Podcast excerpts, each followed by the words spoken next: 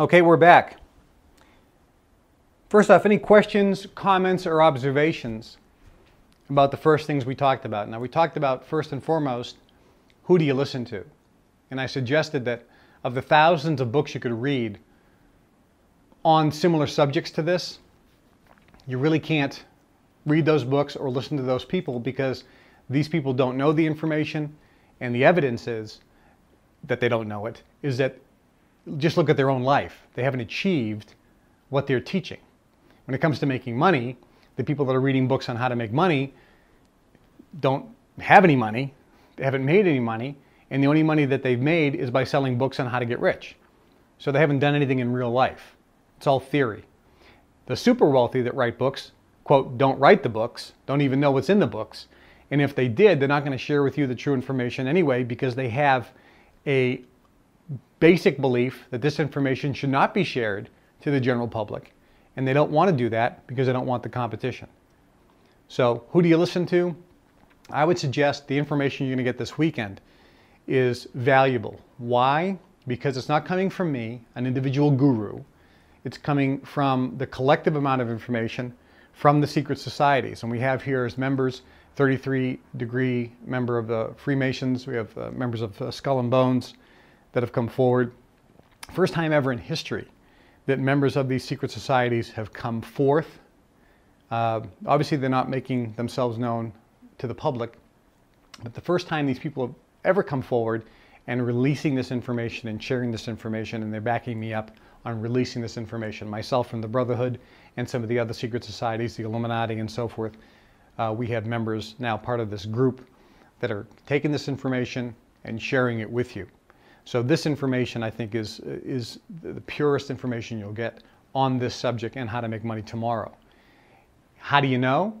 Look at the evidence. And obviously those here can see the evidence, but this information obviously works. It has worked better and faster, has the longest track record, uh, most amount of history, but most importantly, the evidence is real. You can see it. It's not myth. It's not fantasy.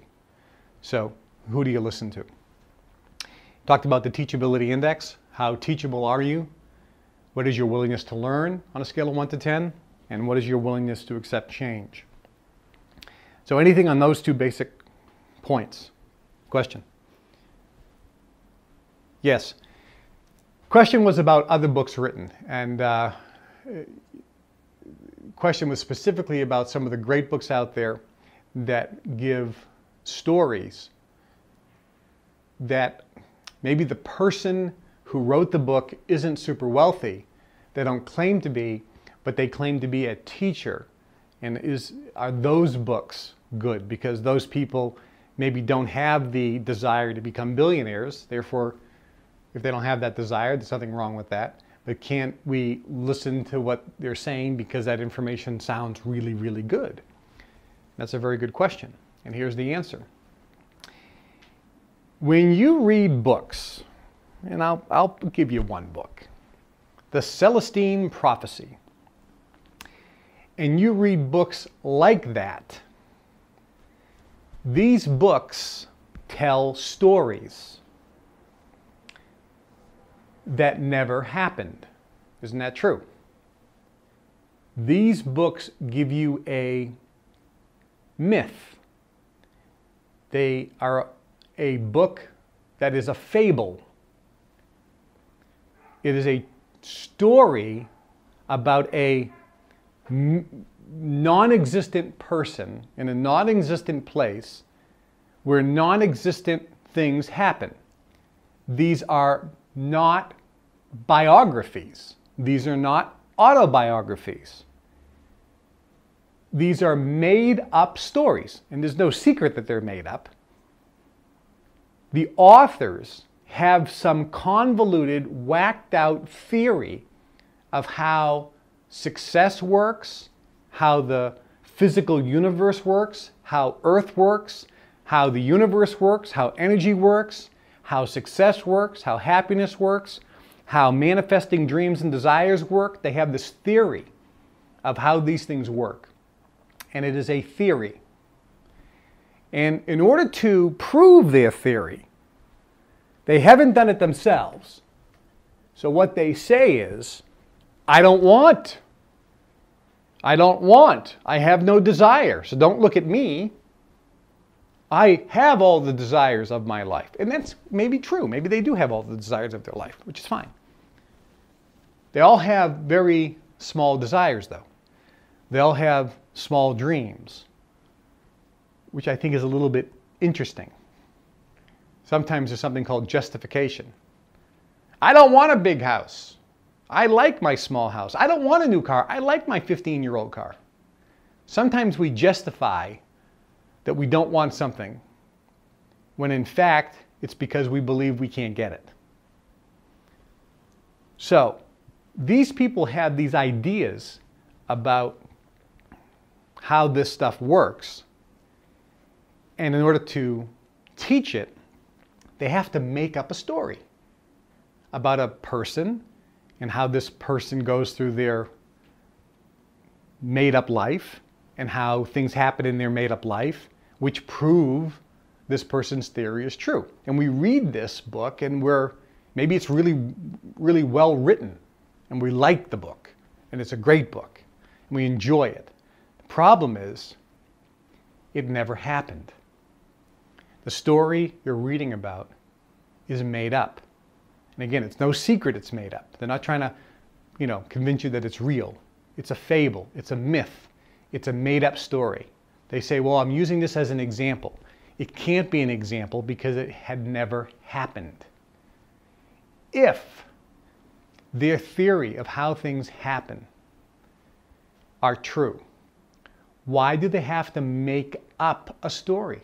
Why can't they just point to a real person and share with you a real person's story and give a real life example of that happening? The answer is because there isn't a real person who ever achieved their desires in the manner in which these books are presenting.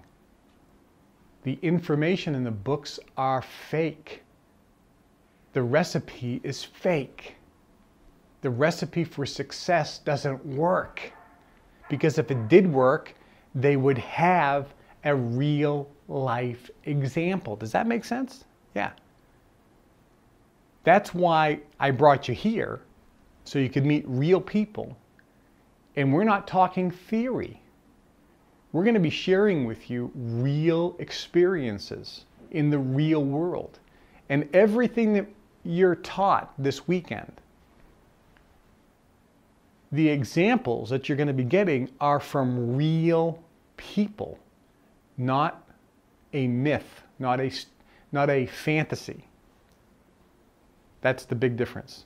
And that's, that's a very good question. Other, any other questions? Yes. Teachability index. Uh huh. Okay. All right. For those of you on the CD that can't hear the question, the question was on teachability index. The question was, how do you know that you have a high teachability index? How can you know that you have a high willingness to learn? And how can you know that you have a high willingness to accept change. Maybe you think you have a high willingness to learn, but you really don't. There's two answers to, to, to that.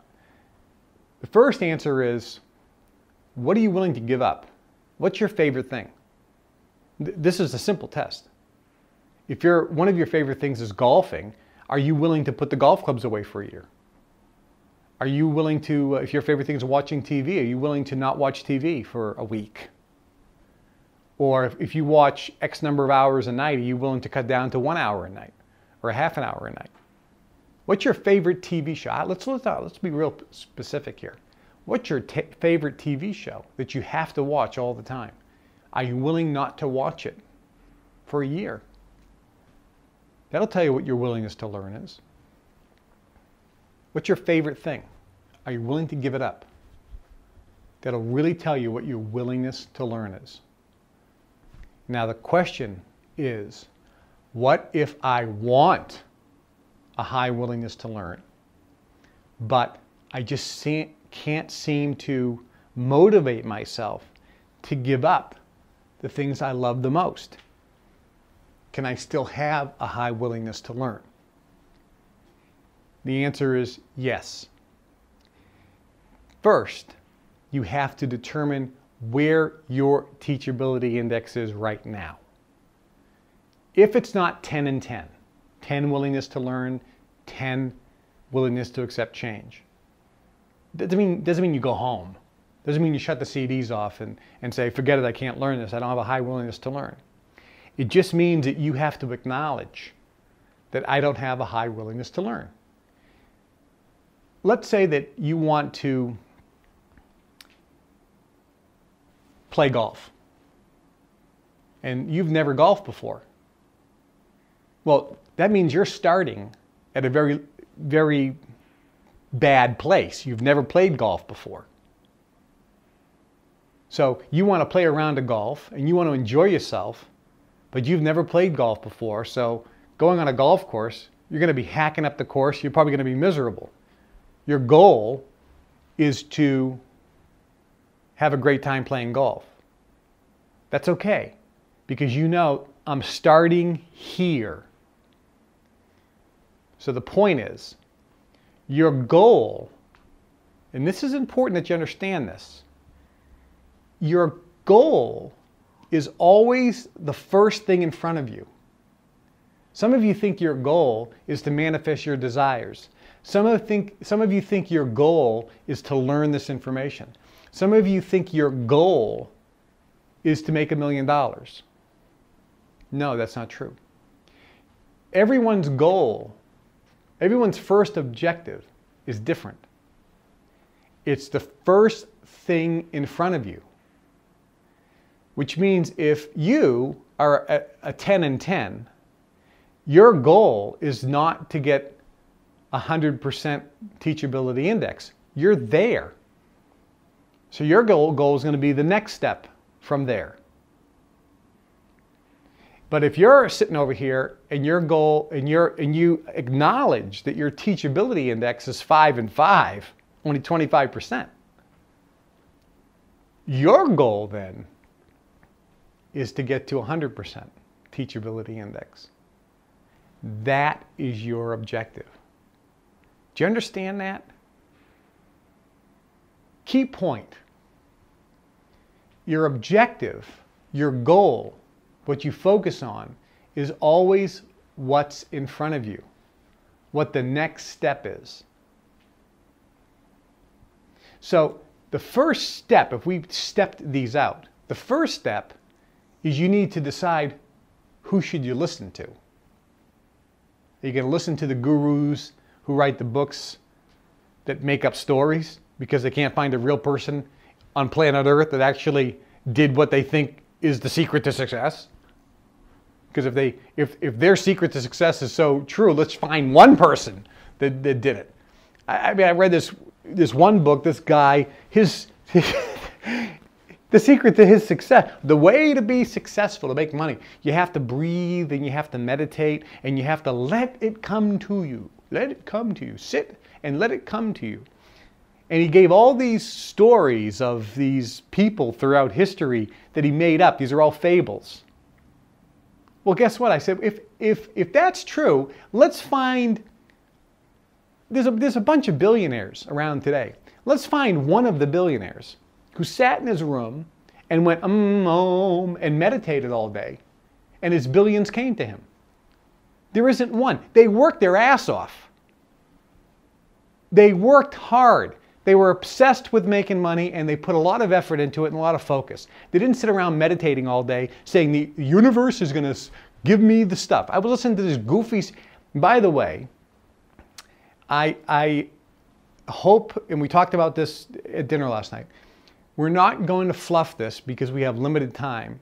So we're just going to tell you how it is, even if we step on some toes. So we apologize. But first thing is who do you listen to? You have to listen to people who have done it in real life, real examples, people like you, because it shows that it works. It's proven to work. It's not theory. That's the first step.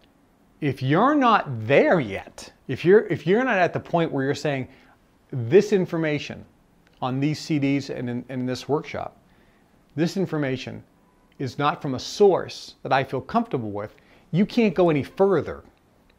So you have to get to step one. If you're there, then your next step is I need to be as teachable as I can be. I need to acknowledge what my teachability index is. And you need to get your, your teachability index up. Your goal is getting your teachability index up. So then the question is, well, how, how do I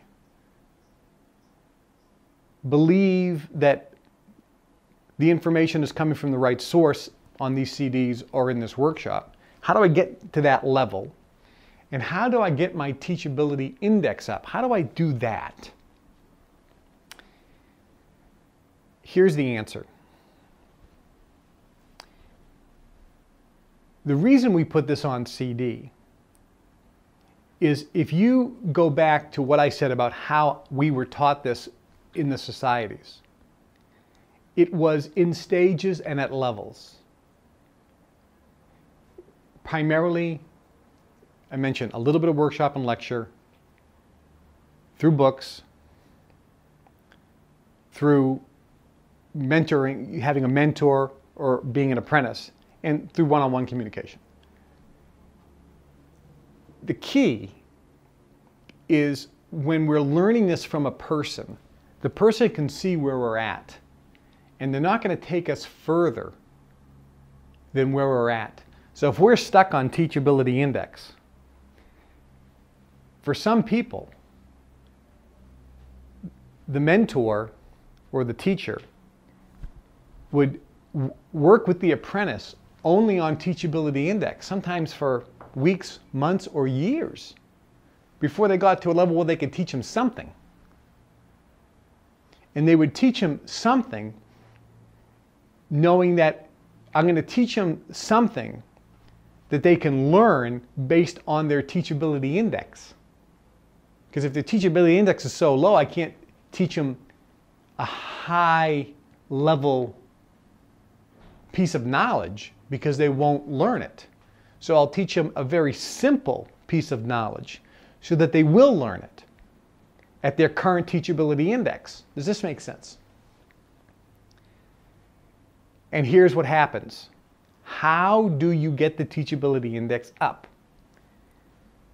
Generally speaking, the person has to make these decisions on their own and choose on their own and make their own decisions and take their own responsibility. The way to help them is by teaching them a little something that they can learn based on their current teachability index level.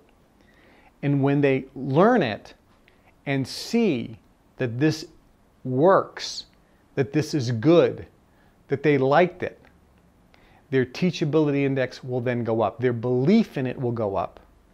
Their belief that they can do it can go up. Therefore, their willingness to learn will go up. And their willingness to accept change will go up. That's the first method. The second method is by exposing this person to people that have what they want. Because by seeing firsthand people who have what you want, your desire will go up to achieve that, to also get that. And when your desire goes up, your willingness to learn will go up. Does this make sense? Now, you here in the room and the people listening to this on CD, what is your method? Because some of you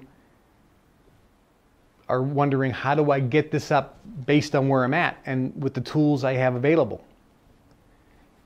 The answer is, and this is why we put this on CD, listen to these CDs. listen to these CDs all the way through. All the way through. As you listen the very first time, some of you will have a very low willingness to learn and low willingness to accept change the first time you listen to it. But after you listen to it, go back and listen to it again.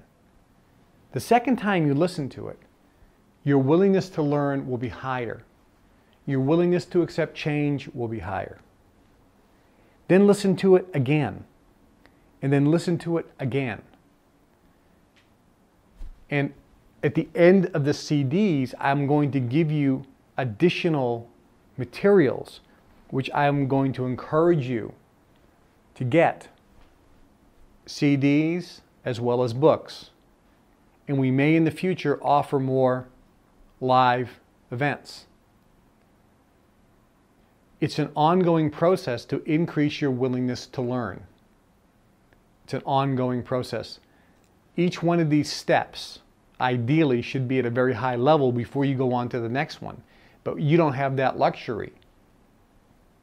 And you don't have that amount of time. So I hope that answered your question. If you're at a low level right now in terms of willingness to learn and willingness to accept change, just acknowledge it. And just know I'm probably not that teachable. Doesn't mean you're completely not teachable. You're going to learn some of this stuff. And as you learn some of it, your teachability index should go up. With one exception, you have a super high willingness to learn right now, high willingness to accept change, you're 100. You're, you're absorbing all this in so fast that your sponge is going to get full. Maybe a few hours from now, it may dramatically shift. That's why listening to these CDs over and over and over and over and over and over and over again is really your mission. This is what you should be doing. Listen, so how, how much should I listen each day? Well, we, I designed this lecture with breaks approximately every hour. And that's a very good way. You can listen to one CD, then take a break. But I'll give you another little trick. If you listen to these CDs in 20 minute intervals, which means you listen for about 20 minutes, shut the CD off, go get a glass of water, go for a walk, go have some lunch, then listen to another 20 minutes, then take another break for 5 or 10 or 15 minutes or an hour or two, then listen to another 20 minutes. That's really the ideal way of being able to absorb all this information. But listening to them for three hours straight, every day, boom. For some of you, you'll sit down and say, I'm going to start at 9 o'clock in the morning, listen all day till 5, and then listen all day on the next day. That's fine as well. But just listen to them over and over and over and over again because there's so much information packed in this on, in this lecture, in, in these CDs, because we have limited time, you have to listen to it over and over and over again to get the information. And for those of you at home, I would also suggest that you buy some Baroque classical music and you can play that softly in the background.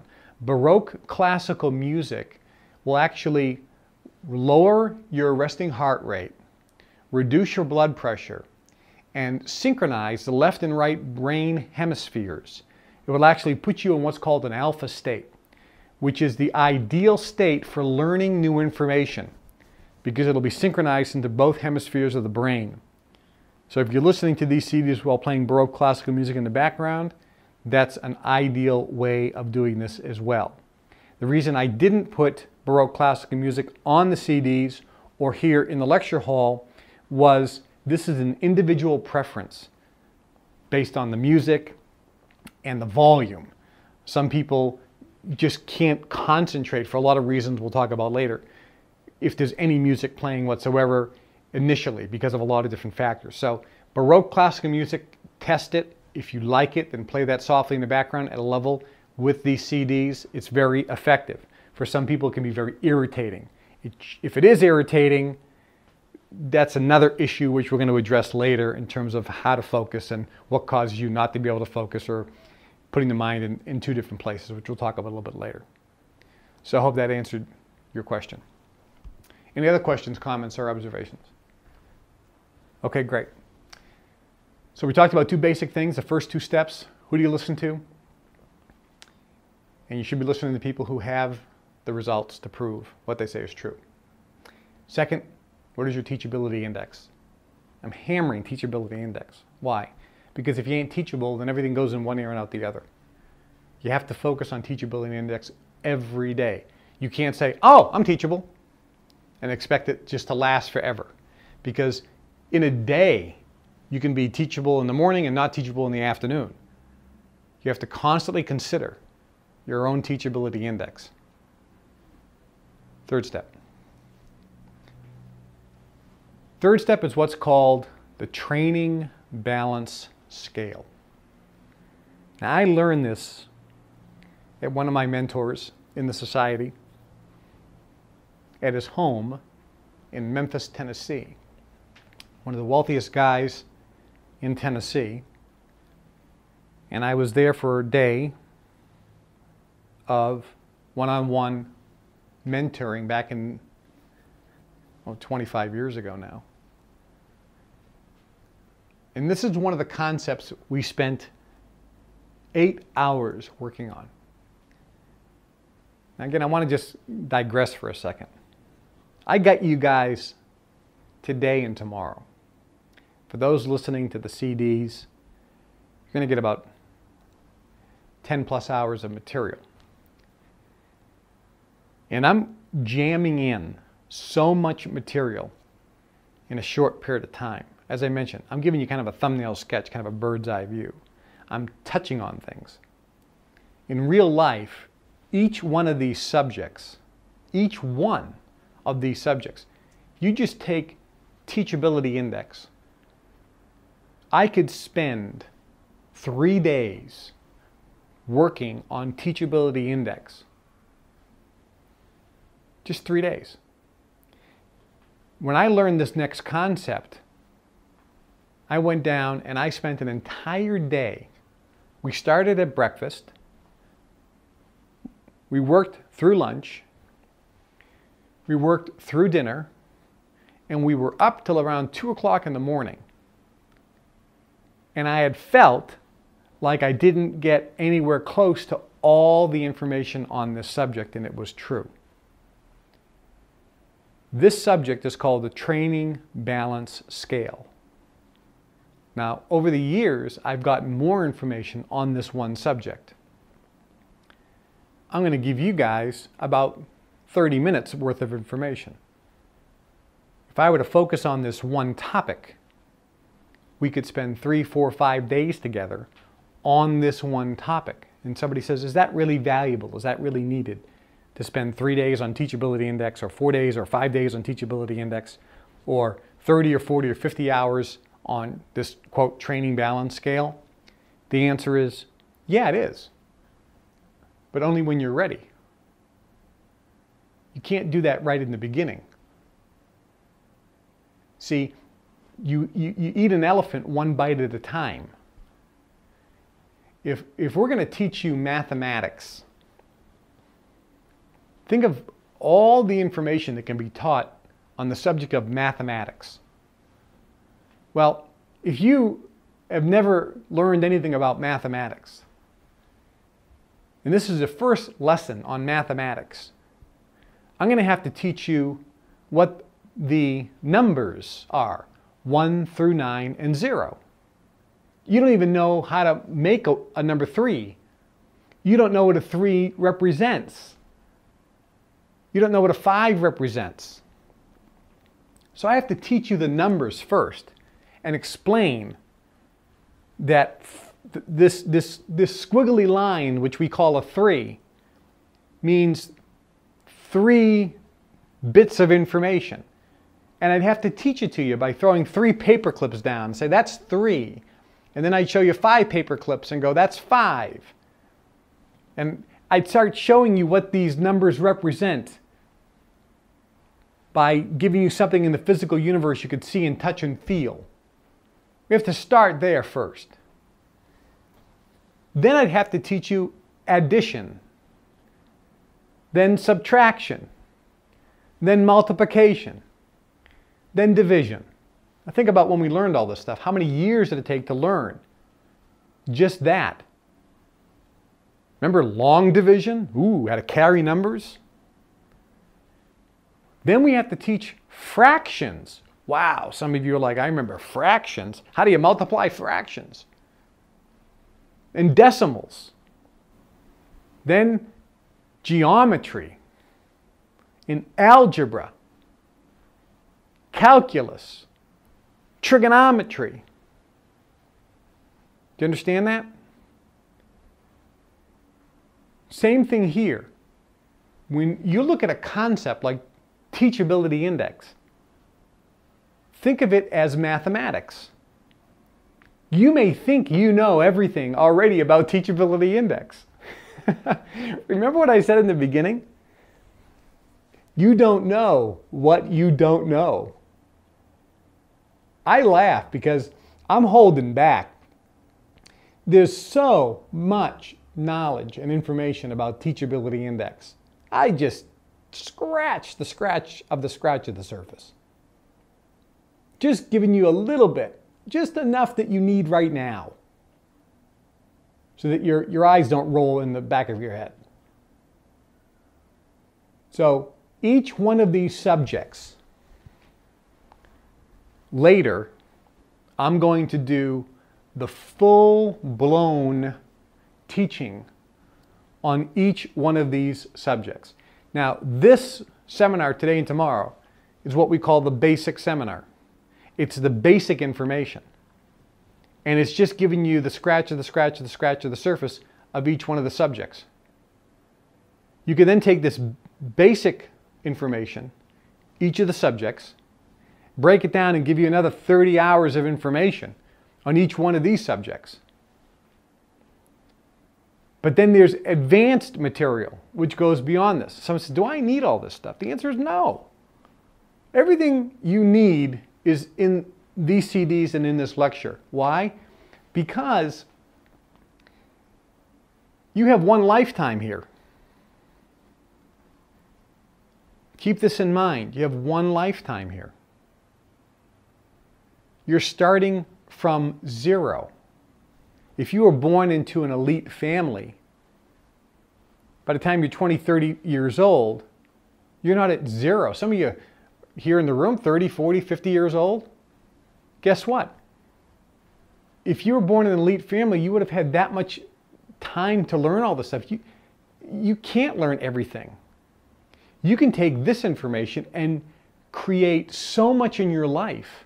It's going to blow you away. And a lot of times, people relish and enjoy what they're creating with this new knowledge and this new power. And they don't want to do anything more. You don't have to go any further. And some of you may choose to. So that information will be available, but it's not requirement. My gosh, the information you're going to have access to today and tomorrow will allow you to create more than you could ever dream possible. And only then will you be able to dream further and get bigger. So let's talk about training balance scale.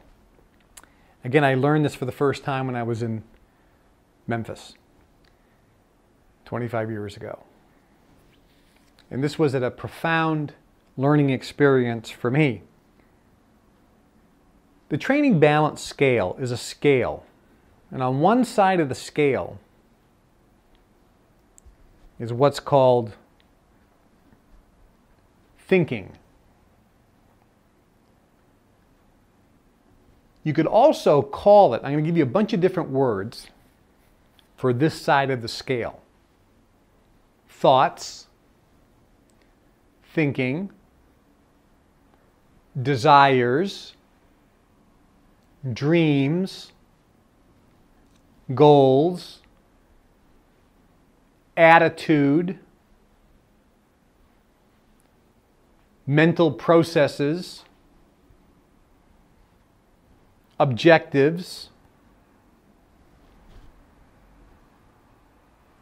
One side of the scale, this side of the scale, deals with thoughts. It deals with your mind. What goes on inside your mind?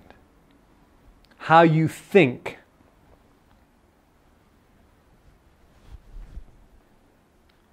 You can also put down a word called vibration,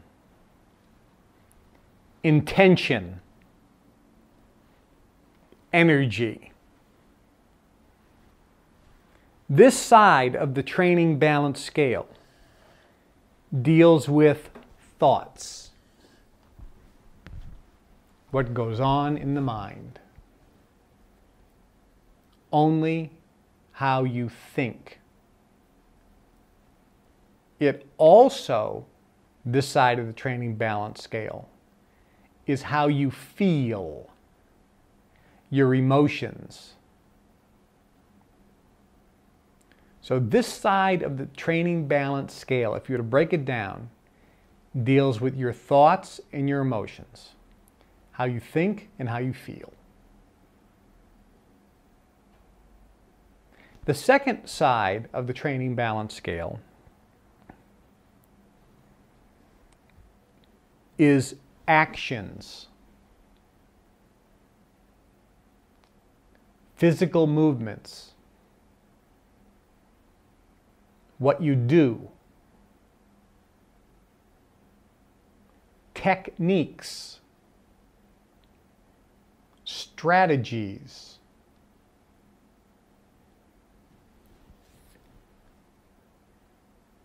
Action steps. plans, activities. This side of the training balance scale is the physical actions that you do. It's the acting out. So the difference is I'm thinking of calling my brother. That's on the thought part of the training balance scale. Physically picking up the phone and dialing is on the action part. The thought part is I'm thinking of a battle plan, a plan of attack. I'm thinking of putting a project into motion. That's my thought. Physically putting that into motion, buying a filing cabinet, getting a desk, setting up a corporation, writing a business plan. The actually doing is on the other side of the training balance scale. The thought Another word you could say is the why. The action part of the training balance scale is the how.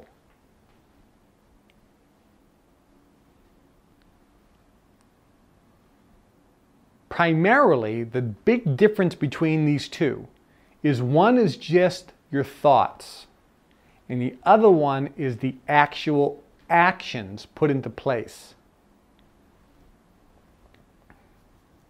Those are the big differences between this training balance scale. Now, the reason this is called a training balance scale is when you're learning information, the theory is that there should be a balance between these two there should be a balance between dreams, goals, attitude. Another good word is motivation on the thought part. Motivation. There should be a, a balance between motivating somebody. If you're going to train them, you want to motivate them and get them excited and talk about the dreams and the goals and how they're going to feel when they're successful and they achieve this. And there should be a balance between doing that and also teaching them techniques Specifically, how do they make a phone call? How do they set up the corporation? How do they do this? How do they do that? There should be a balance between teaching the real techniques that you apply in real life, the how, and motivating or working on a person's goals and dreams and how they're going to feel when they achieve this success. And there should be a balance. The theory is, I'm using the word theory on purpose.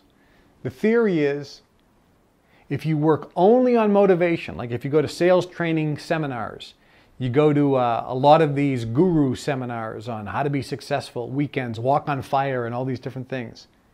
They work on motivation, motivation, motivation. And people leave and they're motivated idiots. They're so motivated, but they have no concept, no idea of what to do. And the other side of the coin is you go to some of these boring, boring seminars that teach you technique, technique, technique, technique, technique, skills, skills, skills, skills, skills, the how, the how, the how, the procedure, the method. The other side of the training balance scale, that person leaves and does nothing because he's not motivated. So the theory is when you train somebody, you have to have a balance between working on their motivation and attitude and dreams and goals, the thoughts, and training them on techniques, skills, methods, procedures, the how. You have to work on the why and the how when you're training somebody. Well, none of you are training anybody right now. You're being trained. So the reason we bring this up is you need to understand both sides of the training balance scale. So as you're learning new information, you should learn both. The why, you should be working on your goals, your dreams, your wants, your desires, your thoughts, your attitude, your motivation. And you should also be working on the how, the skills, the techniques, the methods, the actions, learning exactly how to do the actions. You must learn both. But the theory is that the balance should be that you learn equal amounts of both. And this, my friends, is the great myth that will keep you broke. It is a myth purposely put on you by the elite class. And there's a there's actually two parts of the elite class out there. So, you know, this is one of the reasons why I left the Brotherhood. You have the elite class that is benefiting society. And then there's what's called the parasitical elite class, which lives off of society. The parasitical elite class, unfortunately, is a majority, and they live off your labor. That's the reason why they want you to stay at the levels you're at. But they want you to believe you have opportunity, that you have that there is free enterprise, that you have freedom. Let me tell you something. When you go to a job and you work for 50 years and you bring home your paycheck, you're just barely making ends meet. You're paying off the mortgage, the car payment, the insurance payments. You're just basically paying off the student loans for your kids to go to college. You ain't free. You're a slave. You're just like a slave picking cotton. You are a slave. You think you're free. You think you're part of the free enterprise system. But you're not, you're a slave. You are a slave. And in this lecture, I don't have time to get into all the details. But the way the interest rates are and the fees on loans and credit cards are set up, and the way that taxes are set up, it's a built in slavery system, which is why 97% of people in America, and it's worse in other countries, in America, are born and they, and they die. And when they die, they have less than $1,000 in the bank.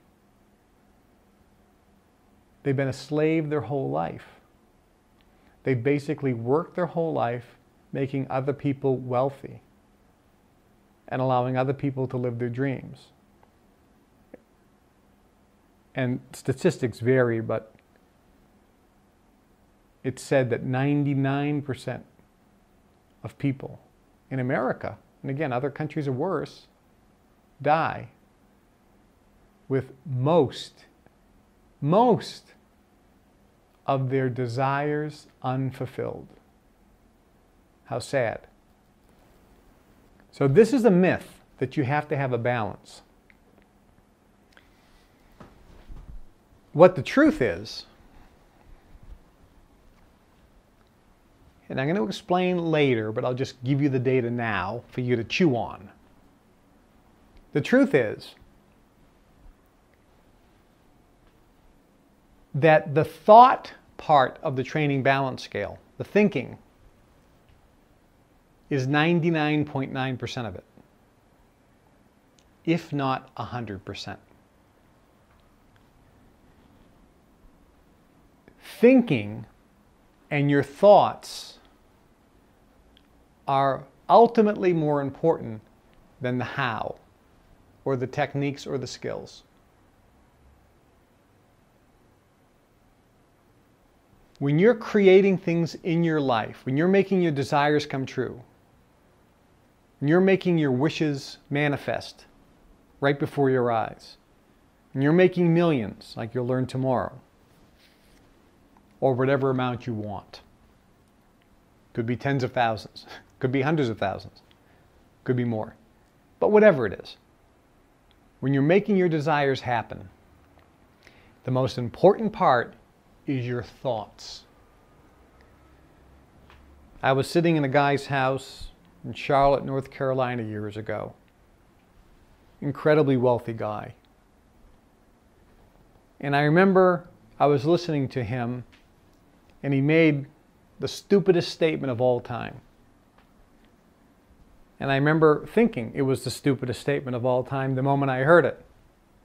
He said, When your attitude's right, the facts don't count. And I said, How stupid. Facts count. Facts count. Your thinking and your attitude is not going to change the facts. And so later, I challenged him. But again, at this moment in time, I was very fortunate because Teachability Index is always at the forefront of my thought. Every day, how teachable am I? How teachable am I? How teachable am I? What's my willingness to learn? What's my willingness to accept change? How teachable am I? And when he made that statement, the first thing that popped into my head was, this is a stupid statement. And the second thing that popped in, into my head was, how teachable am I? And I said, high willingness to learn high willingness to accept change. If I think this is a stupid statement, I, I'm willing to change that if I can get some more information because I don't understand it. So later we were sitting and I, at his home and I challenged him and I said, explain this. I says, I'm confused because it doesn't make any sense to me. With a big smile on his face, he just simply said this. He says, when your attitude's right, the facts don't count. First and foremost, because what you think are facts uh, ain't facts anyway. They're just people's opinions. I thought, huh? He said, look, look, what you think are facts aren't facts. They're mostly people's opinions.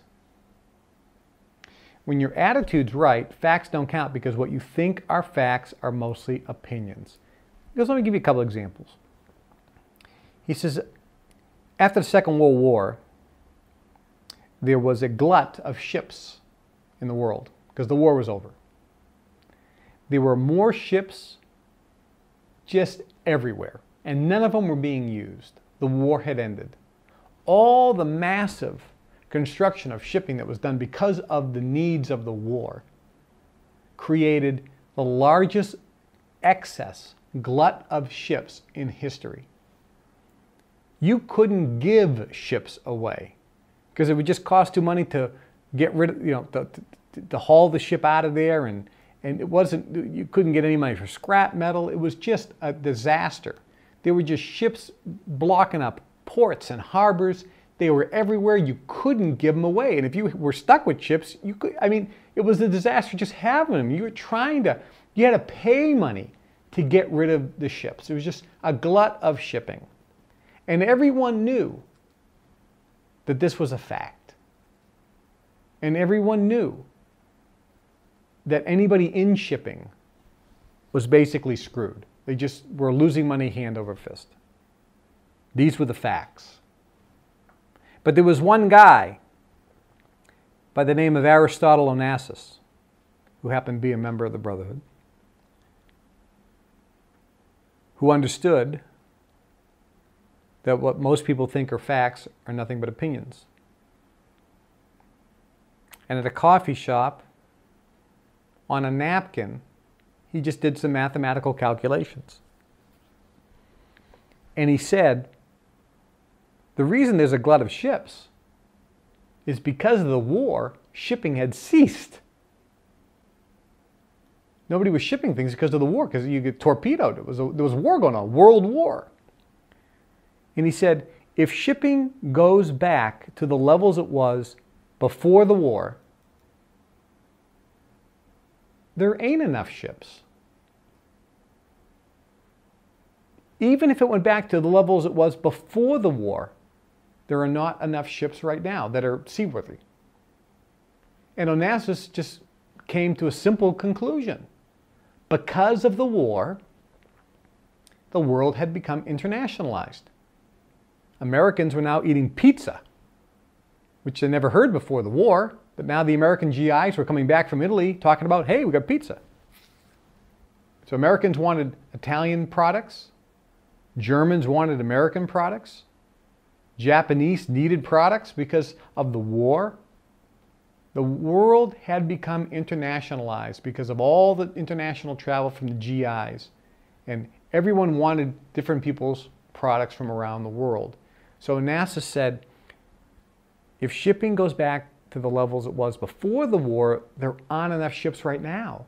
But because of the war, shipping will increase faster than ever.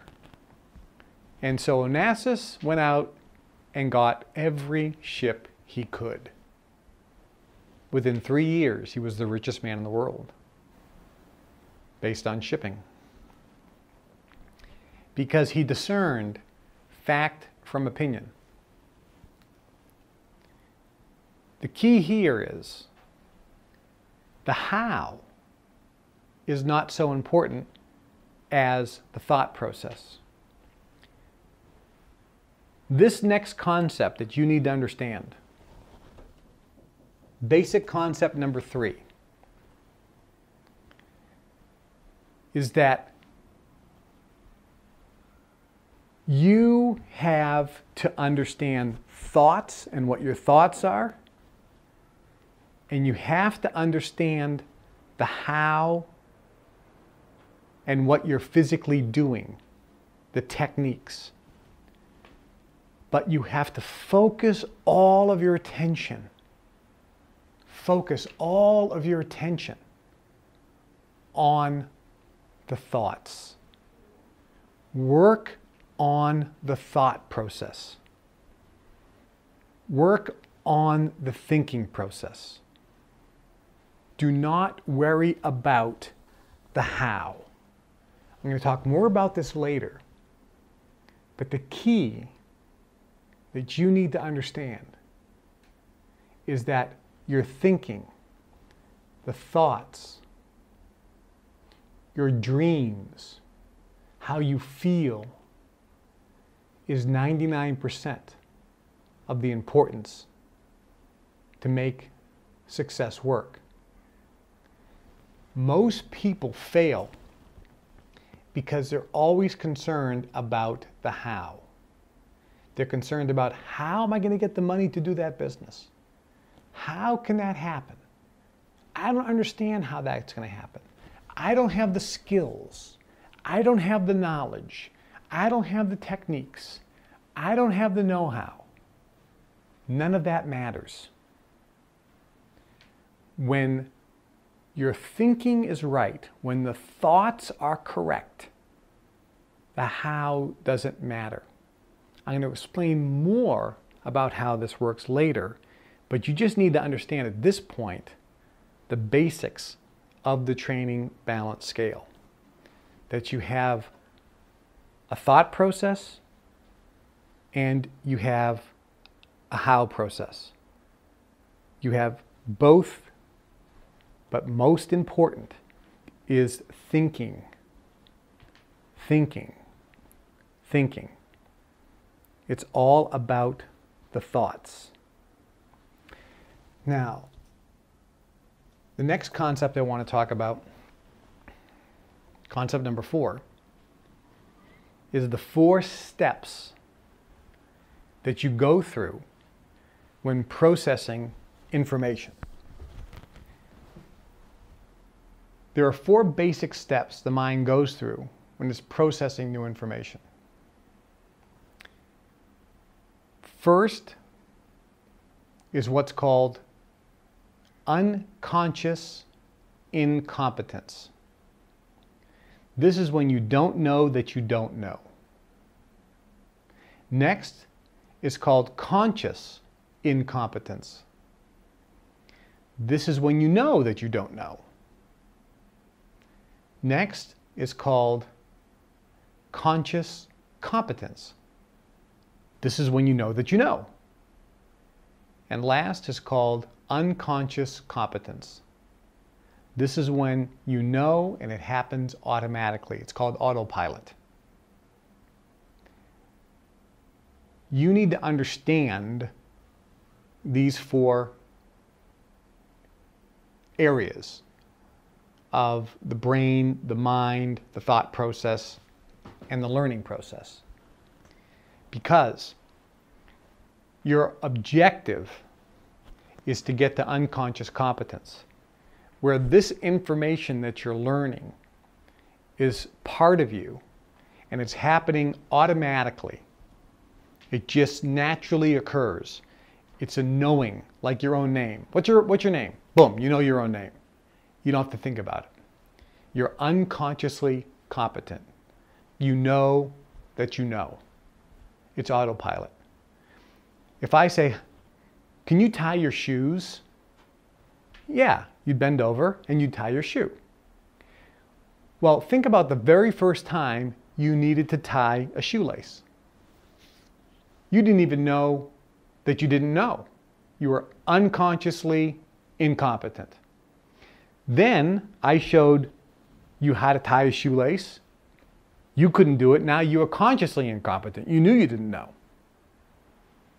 Then you were taught how to do it. And every time you tied the shoelace, it took you a few seconds. You had to think about it. How do I do it? Left over right? What do I? And you thought through the process. You are consciously competent.